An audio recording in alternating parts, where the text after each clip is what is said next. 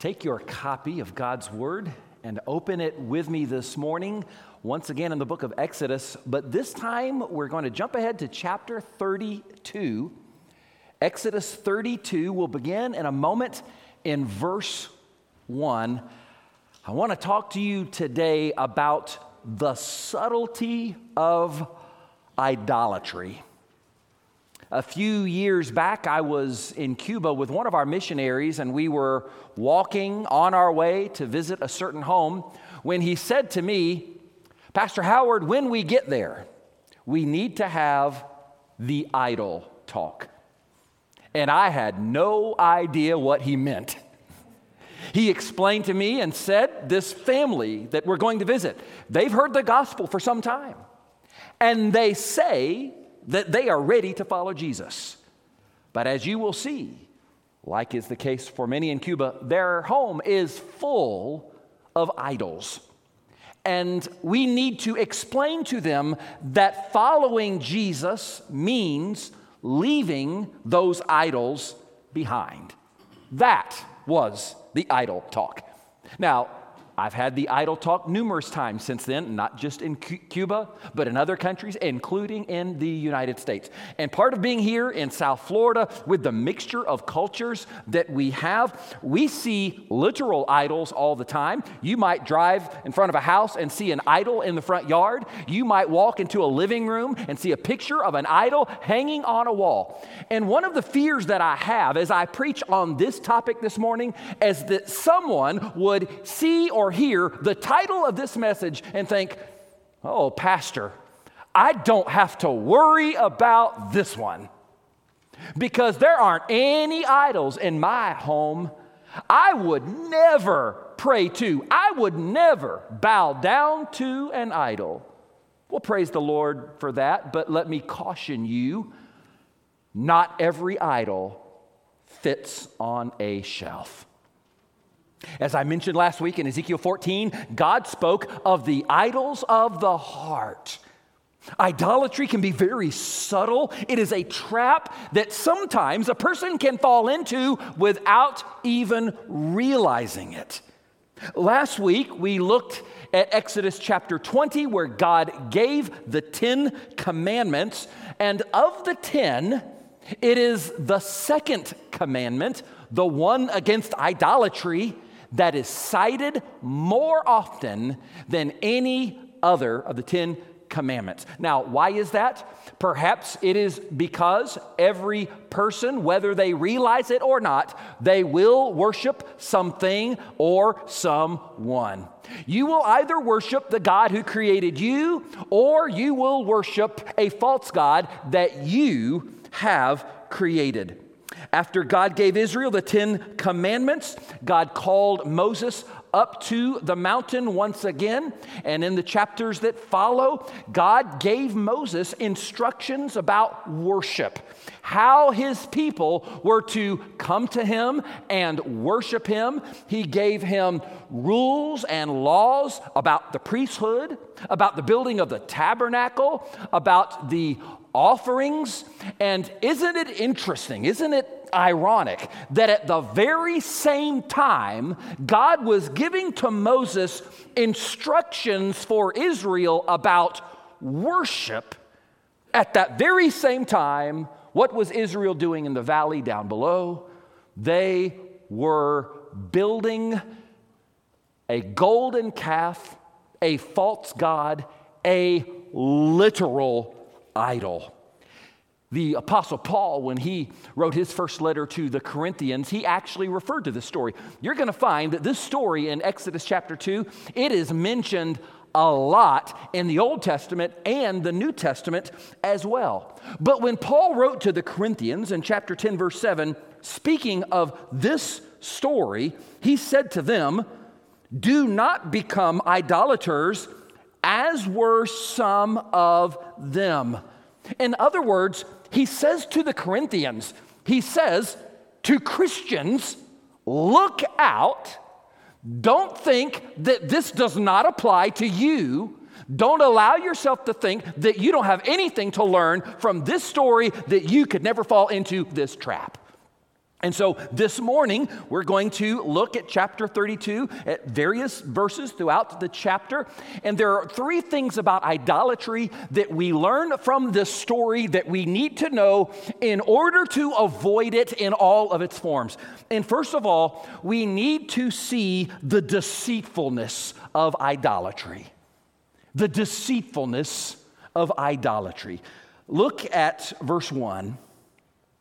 Now, when the people saw that Moses delayed coming down from the mountain, the people gathered together to Aaron and said to him, Come, make us gods that shall go before us.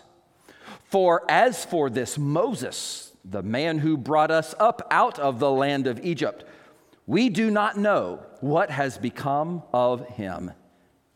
And Aaron said to them, Break off the golden earrings which are in the ears of your wives, your sons, and your daughters, and bring them to me.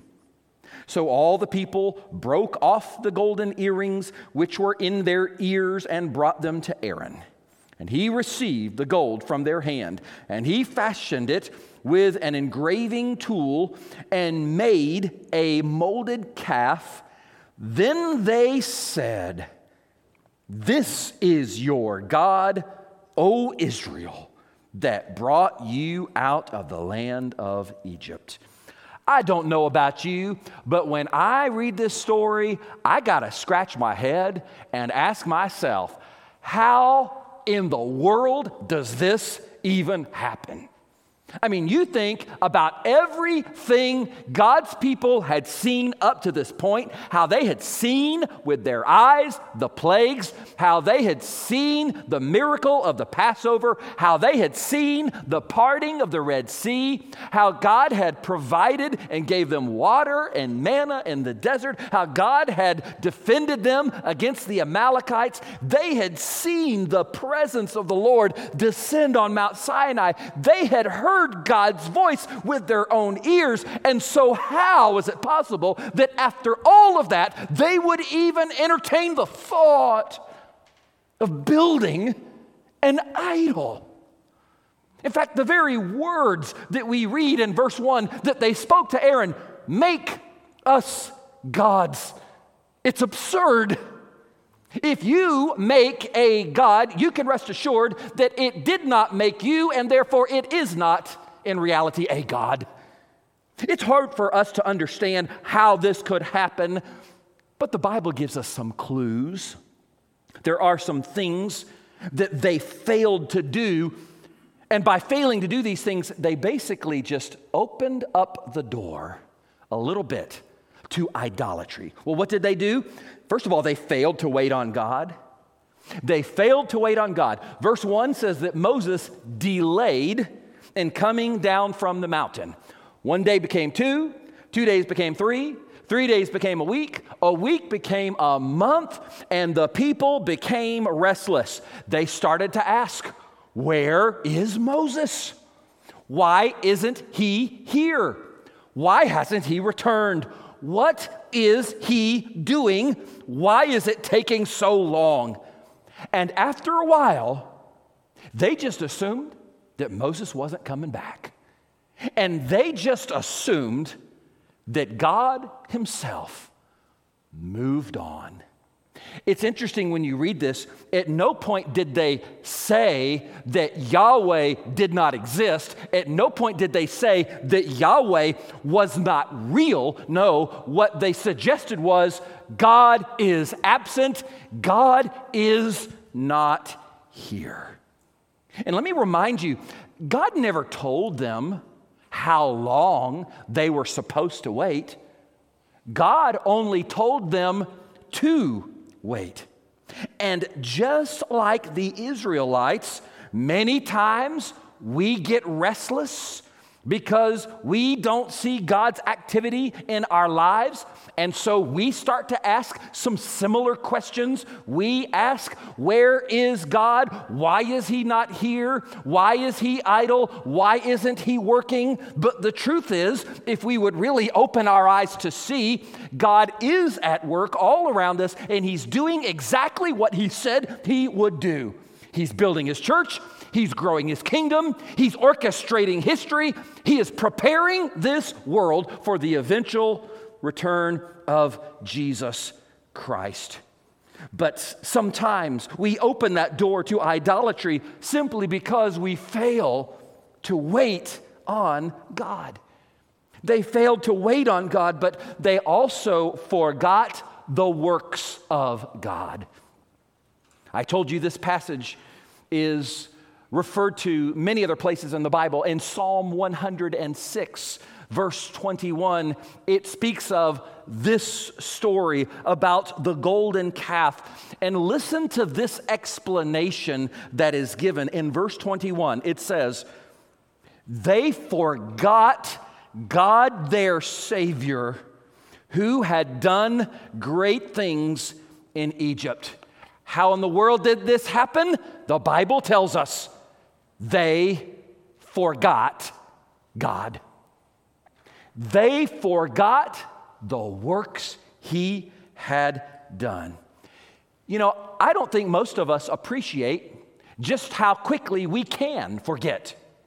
Just how rapidly this can happen. How long did it take for Israel to forget? Well, in chapter 24 of Exodus, it tells us exactly how long Moses was up on that mountain. He was there for 40 days and 40 nights. That's how long. Not near as long as I'm sure it seemed to them. But I want you to think about this. The amount of time in between victory and idolatry. It was not decades, it wasn't years, it wasn't months. It was simply a matter of weeks. And, ladies and gentlemen, we can quickly forget if we're not careful, which is why it is so important that we continually count our blessings. We must repeatedly recite what God has done. Something else they did to open the door to idolatry, they distorted the worship of God. They distorted the worship of God. Look at verse 5. So when Aaron saw it, he built an altar before it.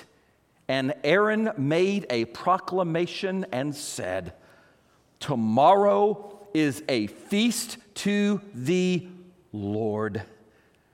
Then they rose early on the next day, offered burnt offerings, and brought peace offerings, and the people sat down to eat and drink, and notice this rose up to play.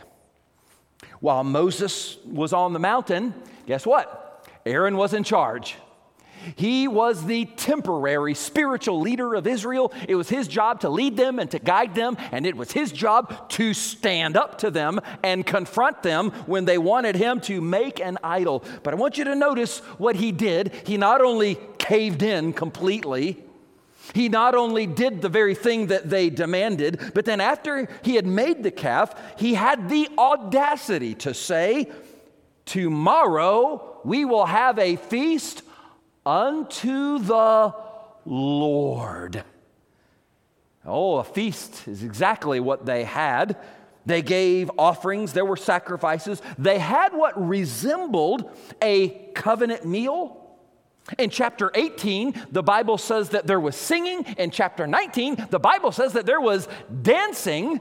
Oh, yes, they had this great celebration. They did it all in the name of the Lord, and it was all one big lie. Acts 7:39 referring to this story. In the second part of that verse, it says this, and in their hearts they turned back to Egypt. They did not literally physically returned to Egypt, but the Bible says in their hearts they did. They were imitating the worship that they had seen back in Egypt. They took the worship of the one true God and they distorted it so that it was more to their liking. You see, that cow they created, it didn't give them 10 commandments. That cow that they created, it didn't require their obedience. It did not cause them to fear. It did not require holiness. No, it was worship designed to please the worshiper, not the one being worshiped. And do you realize that we see this happening to the left and to the right all around us in this world today? We see worship that is designed with the person in the pew in mind, pleasing man rather than glorifying God. And hear me very carefully a worldly worship does not become godly worship just because you attach God's name to it the way Aaron did in Exodus 32. Well, they distorted the worship of God, and when they did so, they opened that door to idolatry. Now, th- this leads us to a second thing about idolatry that we see. We see the deceitfulness of idolatry, but then we also see the destructiveness of idolatry. The destructiveness of idolatry. Look at verse 9. And the Lord said to Moses, I have seen this people, and indeed it is a stiff necked people. Now, therefore, let me alone, that my wrath may burn hot against them, and I may consume them, and I will make of you a great nation. How destructive, how dangerous was their idolatry? Well, it was so destructive that God was willing to destroy the entire nation because of it, and he would have been just to do so. But look at what happens in verse 11. Then Moses pleaded with the Lord, his God, and said, Lord, why does your wrath burn hot against your people, whom you have brought out of the land of Egypt with great power and with a mighty hand? Why should the Egyptians speak and say, He brought them out to harm them, to kill them in the mountains, and to consume them from the face of the earth? Turn from your fierce wrath and relent from this harm to your people. Remember Abraham, Isaac, and Israel, your servants to whom you swore by your own self and said to them, I will multiply your descendants as the stars of heaven. And all this land that I have spoken of, I give to your descendants, and they shall inherit it forever. For the Lord, or so the Lord relented from the harm which he said he would do to his people. Now, this is for many a controversial uh, passage of Scripture. There's a debate. A lot of people read this and they ask this question Did God change his mind? Was God really about to destroy Israel, but then Moses stepped in and persuaded God not to? No. The point of this passage is that God's anger was so hot, it was so fierce, he could have done so. God is all knowing. He already knew what would happen. He already knew that his anger would burn hot against Israel. He already knew that Moses would then pray for Israel. God already knew that when Moses prayed, his anger would be turned away and the nation would be spared ultimate judgment. And by the way, I just want to point something out here. The fact that God knew all of this was going to happen did not mean that it wasn't Moses' prayer that God used to bring it about. And if one man in Exodus chapter 32 could pray and an entire nation be spared, if that is so, don't you ever underestimate what your praying can do for your city, your state, or your nation. Do you realize that the praying of one man, of one woman, can change the course of history and can change the destiny of a nation? God spared Israel, and yet there were some very serious consequences for their idolatry. I want you to notice in verse 20, here's one. Then he took the calf which they had made, burned it in the fire, and ground it to powder. And he scattered it on the water and made the children of Israel drink it. Well, that's an object lesson. Why did Moses do that? Well, let me ask you this What do we normally do with cows? We consume them we drink their milk. We eat their meat. And so Moses said, Okay, you want to worship a cow? He took their cow, he reduced it to dust, sprinkled it on the water, and made them drink it. He was teaching them that the idol that they made was completely powerless to help them. Now, that's not the worst part. Look at verse 26. Then Moses stood in the entrance of the camp and said, Whoever is on the Lord's side, come to me. And all the sons of Levi gathered themselves together to him. That statement, whoever is on the Lord's side, in many translations, it can also be translated as a question. Who is on the Lord's side? You know, that was a pretty good question for Moses to ask in Exodus 32. I think that's a pretty good question for us to ask in 2021. Who is on the Lord's side? And we want to think that when Moses asked that question, of course, He's graciously giving them an opportunity to repent. He's graciously giving to them an opportunity to turn away from that idol. But we want to think when he says that, that all of the people, after all that they've seen, they're all going to say, I am. I'm on the Lord's side. Notice it says in verse 26 that only the sons of Levi came forward. Only the Levites were willing to say, We will not bow down to that idol. That is when God's judgment fell. Now, folks, I'm going to speak openly. We don't like what comes next. We don't like this part of the story. God told Moses, to tell the Levites, get your swords, go through the camp. Kill your brothers, your champions, your sons. Now, we're not told all the details, but more than likely, these were the instigators behind all of this. And there were about 3,000 people who were executed that day. Now, if you struggle with that, maybe it's because honestly, we don't understand just how evil their sin was. Somebody will ask, How could God do such a thing? How could God allow such a thing? I believe God would do such a thing because God knew something that they didn't know and we don't know. God knew that the ultimate consequences of their idolatry, if He allowed it to go unchecked, would be much, much worse than this.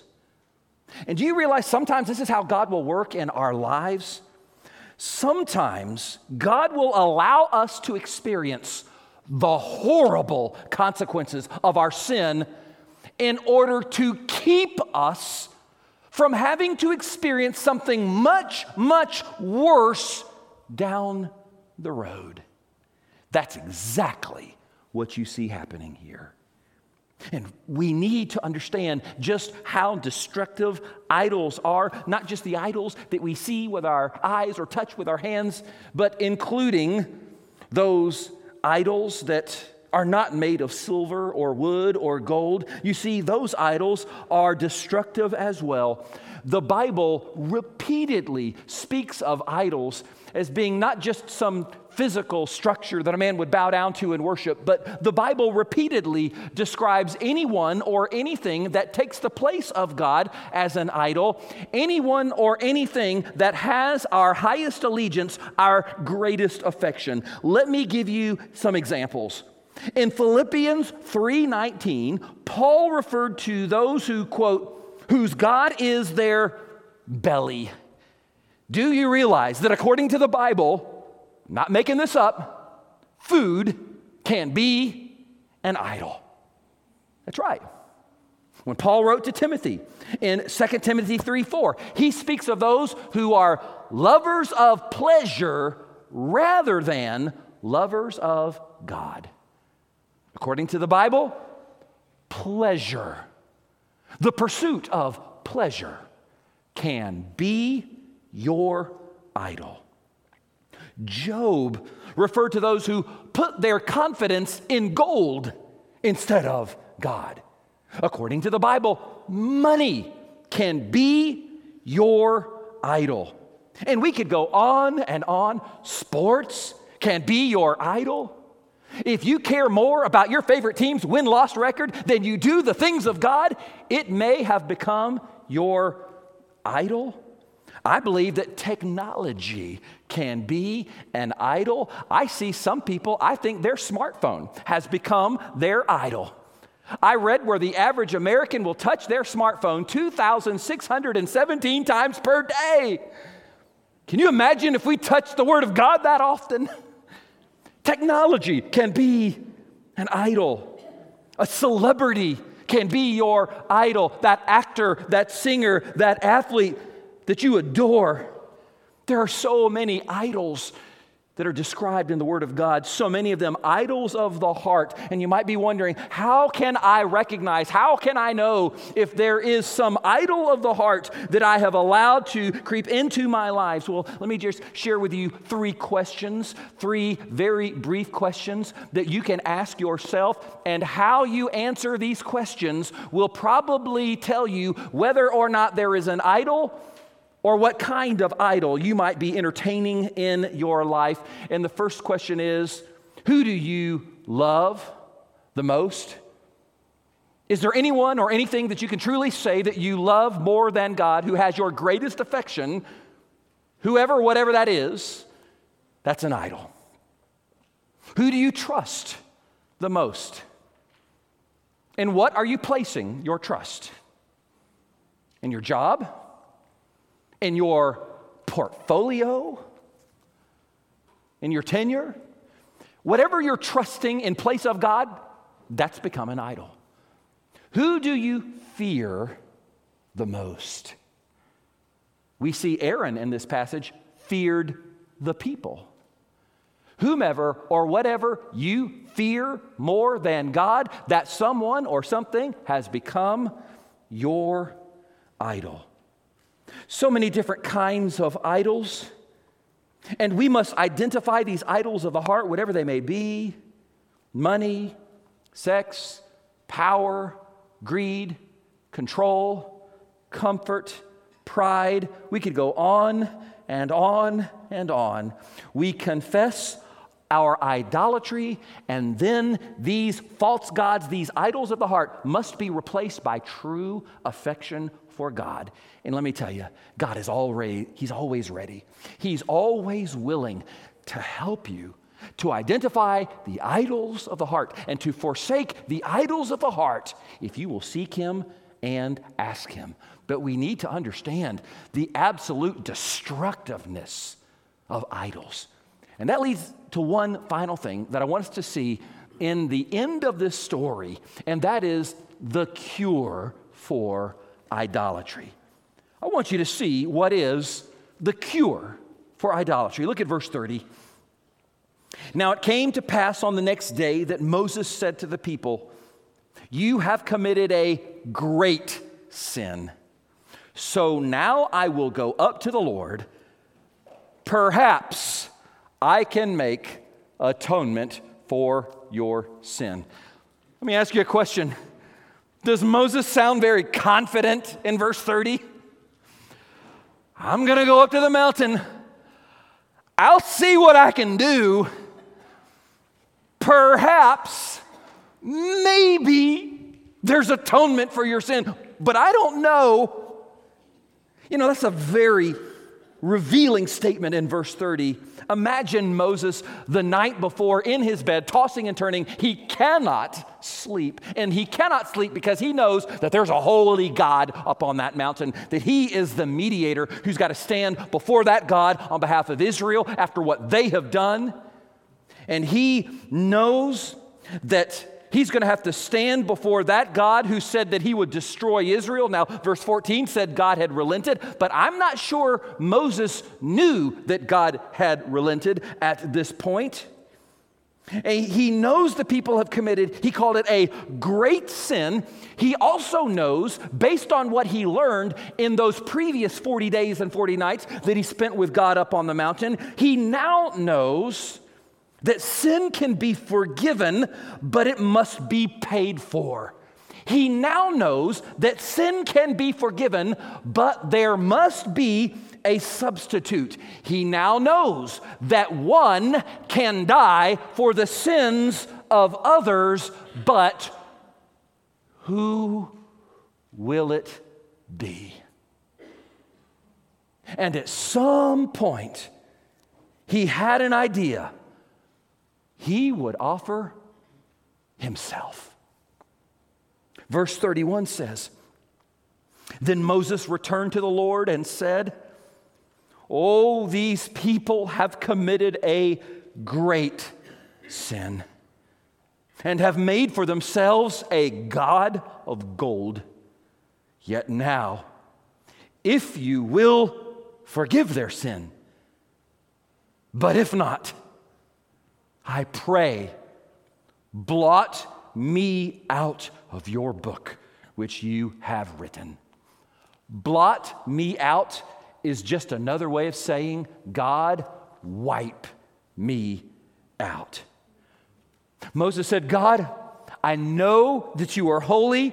I know that there must be atonement. I know that someone must pay the price. I know that you cannot and you will not look the other way and ignore sin. And so, since someone has to pay,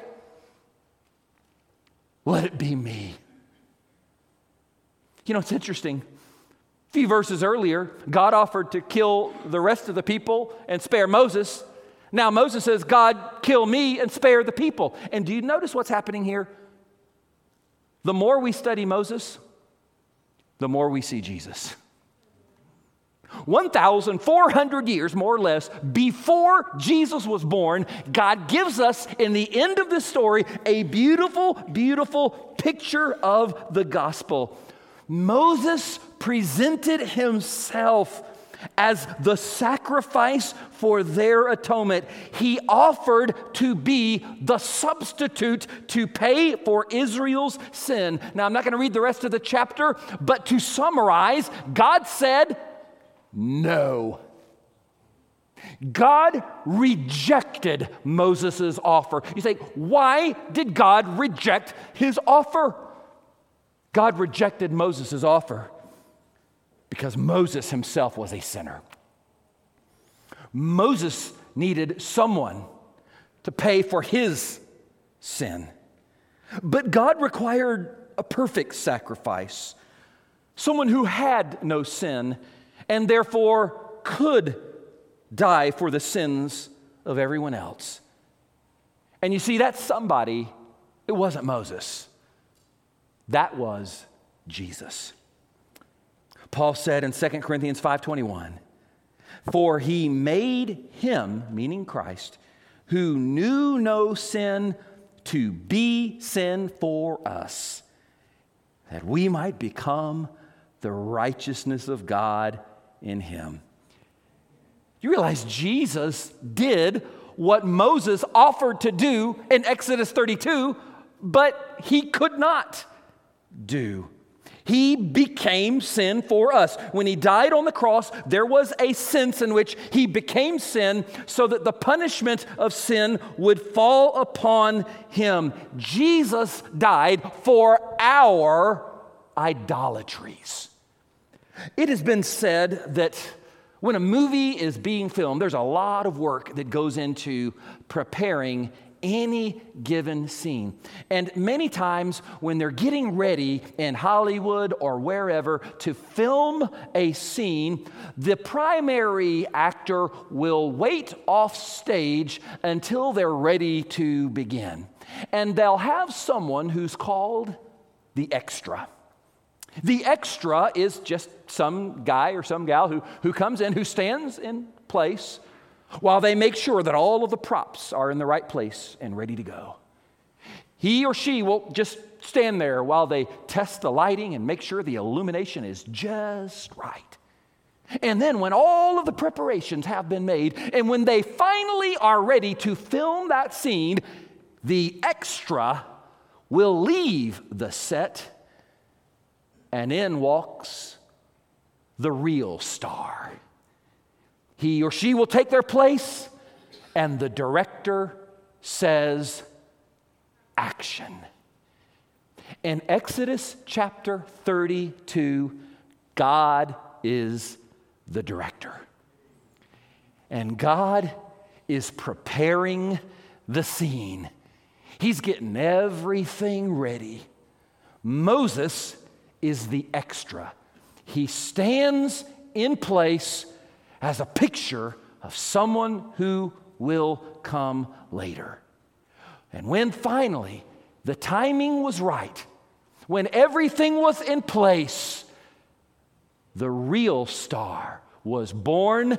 Jesus came and was born in Bethlehem's manger, and God said, Action. And Jesus is the one who was able to offer himself as our substitute. He can do what Moses offered to do. He dies in our place. He took our sin on himself so that whosoever will believe in him shall not perish but have everlasting life. And that is the cure to our idolatry. Heavenly Father, we thank you that you are a good God, a patient God, and a merciful God because we are all idolaters. At some point, we have entertained, if not a literal idol, and some have done that, but if not that, an idol of the heart. We have worshiped, we have adored, we have pursued some false God in your place, someone other than you, and we are guilty. And so, Father, we thank you that you sent Jesus to do for us what Moses would have done for Israel, what he offered to do for Israel but could not do. You sent him to die in our place, to take the punishment that we deserved. And that is the cure. That is why we can be forgiven of our idolatry and every other sin we've committed. And God, we thank you that in Christ, it doesn't matter who we are or what we've done or how many sins we've accumulated along the way. In Christ, there's forgiveness. In Jesus, there is freedom. And so this morning, I pray for each man and woman, boy and girl, in the sound of my voice, help us, God, to see what are the idols of our hearts, those things that we've allowed perhaps to, to creep in in some way, on some level. Help us to see and identify those things that we would truly say there's no one, there's nothing that we love more, trust more, or fear more than you. And God, I pray for those who are here today who need to come to Christ, who need to place their faith, their hope in the one who died in their place and rose again. God, I pray this would be their day of salvation, their day that they acknowledge their sin, their inability to save themselves. Moses couldn't save himself. We can't save ourselves either. That they would acknowledge their inability to save themselves and simply call upon the name of the Lord for mercy, for salvation. We thank you, Lord, because you promise you'll do it. You tell us, Whosoever shall call upon the name of the Lord shall be saved. So, Father, we pray you'd move in our midst, if there's even one, that this would be their day of salvation. And we thank you, we praise you for what you're going to do. We ask all of this in Jesus' name.